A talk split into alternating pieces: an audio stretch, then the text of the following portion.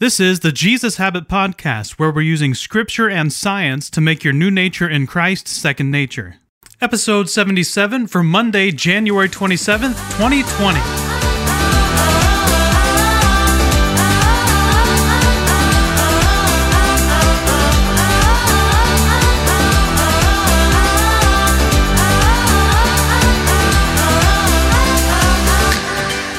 This week's devotionals, I want to look at some Bible characters who suffered and see what we can learn from them for ourselves.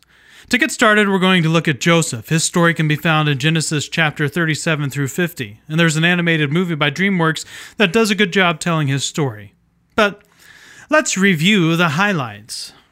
Joseph is a little too big for his britches. I've used that expression my whole life, but I think this is the first time I've ever written out the word britches. But he talks about his dreams and how his brothers are going to bow down to him someday. No one likes being around the guy that's saying, Hey, eventually you're going to bow down to me. If you're that guy, feel free to stop at any time. Eventually, his brothers get fed up with his narcissism and come up with a plan to kill him. They throw him into a cistern, but their resolve deteriorates just enough that Judah suggests selling him to some Ishmaelites instead of killing him. I mean, isn't it interesting that it was Judah I mean, if they sell him, he's still gone, and they can make some money in the process. The Ishmaelites take him down to Egypt, where he gets bought by Potiphar. And Joseph starts to prosper.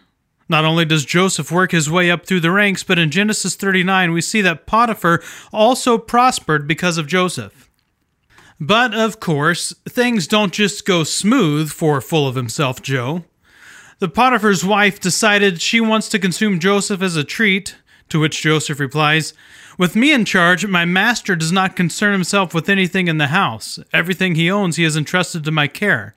My master has withheld nothing from me except you, because you are his wife. How then could I do such a wicked thing and sin against God? She screams, makes up the lie about Joseph, and he ends up in prison, which just goes to show you, men, the woman always wins. The end of Genesis 39 says, While Joseph was there in the prison, the Lord was with him. He showed him kindness and granted him favor in the eyes of the prison warden. There are two phrases used to tell us how long Joseph was in prison. Sometime later in Genesis 40 and two full years in Genesis 41.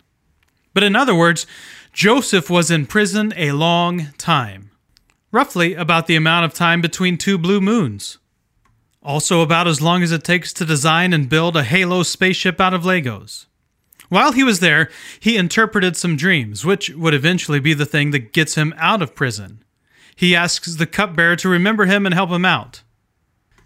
Two years later, Two years later, Pharaoh has a nightmare and he needs someone to make him some warm milk, tell him what the dream meant, and that everything is going to be okay.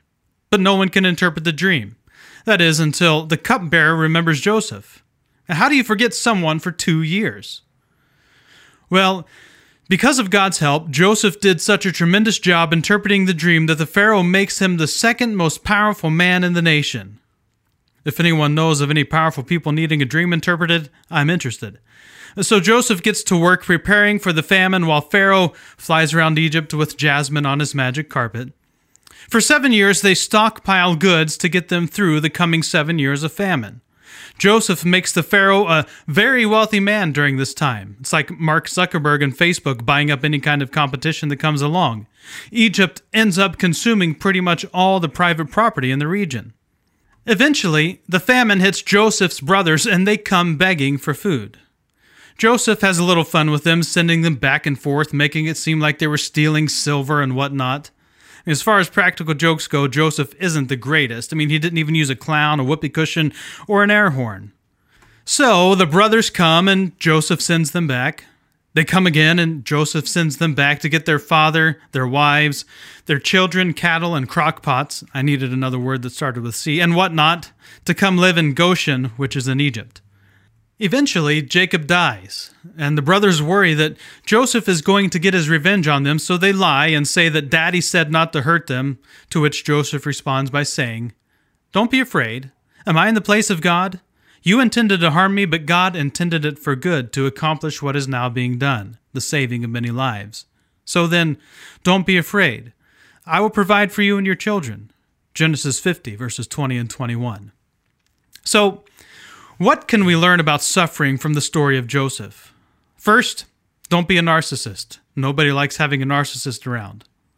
But perhaps more importantly, we can learn three things. First, your potential is not determined by your circumstances.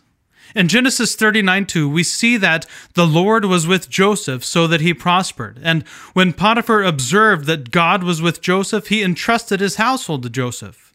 I mean, let's not forget, Potiphar had just purchased Joseph. Whether he was a slave or a servant, I don't know. Regardless, Joseph was not in a dream situation. He could have chosen to be miserable, but instead, he worked hard. Not only was Joseph blessed by God in this situation, Potiphar was too. Potiphar, the guy who had purchased Joseph, was being blessed because of Joseph's presence. What if we did the same? What if, even though we may be in a ridiculously unpleasant circumstance, we worked hard and didn't let our circumstances control us? I mean, after all, God has a plan for us all in it all. Number two, even being wrongfully imprisoned can be a stepping stone in the right direction. So, after Potiphar's wife stole Joseph's shirt, which gets Joe thrown into prison, he ends up in the place where the king's prisoners were confined, Genesis 39:20. I'm sure there were other prisons, other places that Joseph could have been put, but he was put here, in the king's prison.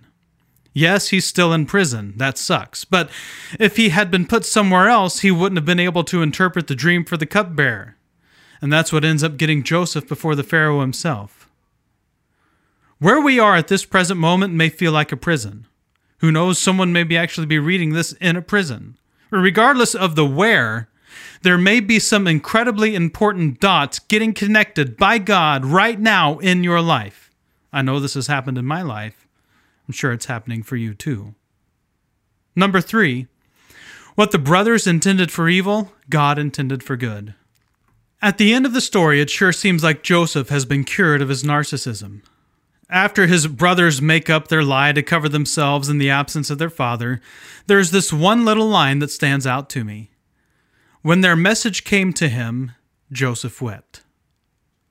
Why would he weep?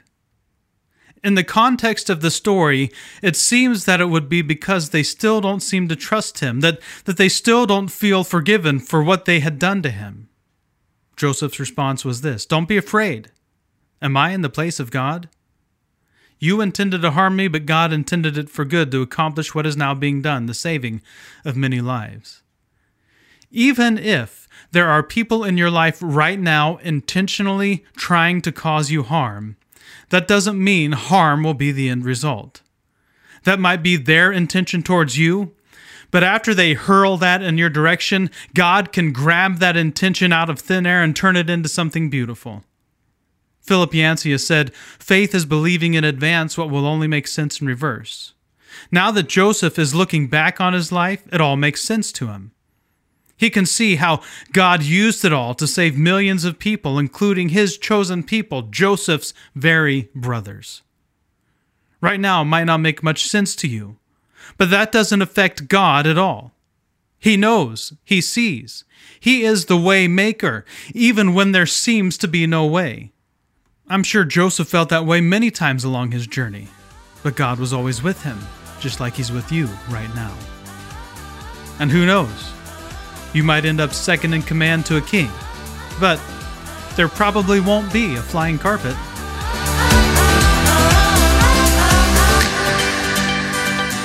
www.thejesushabit.com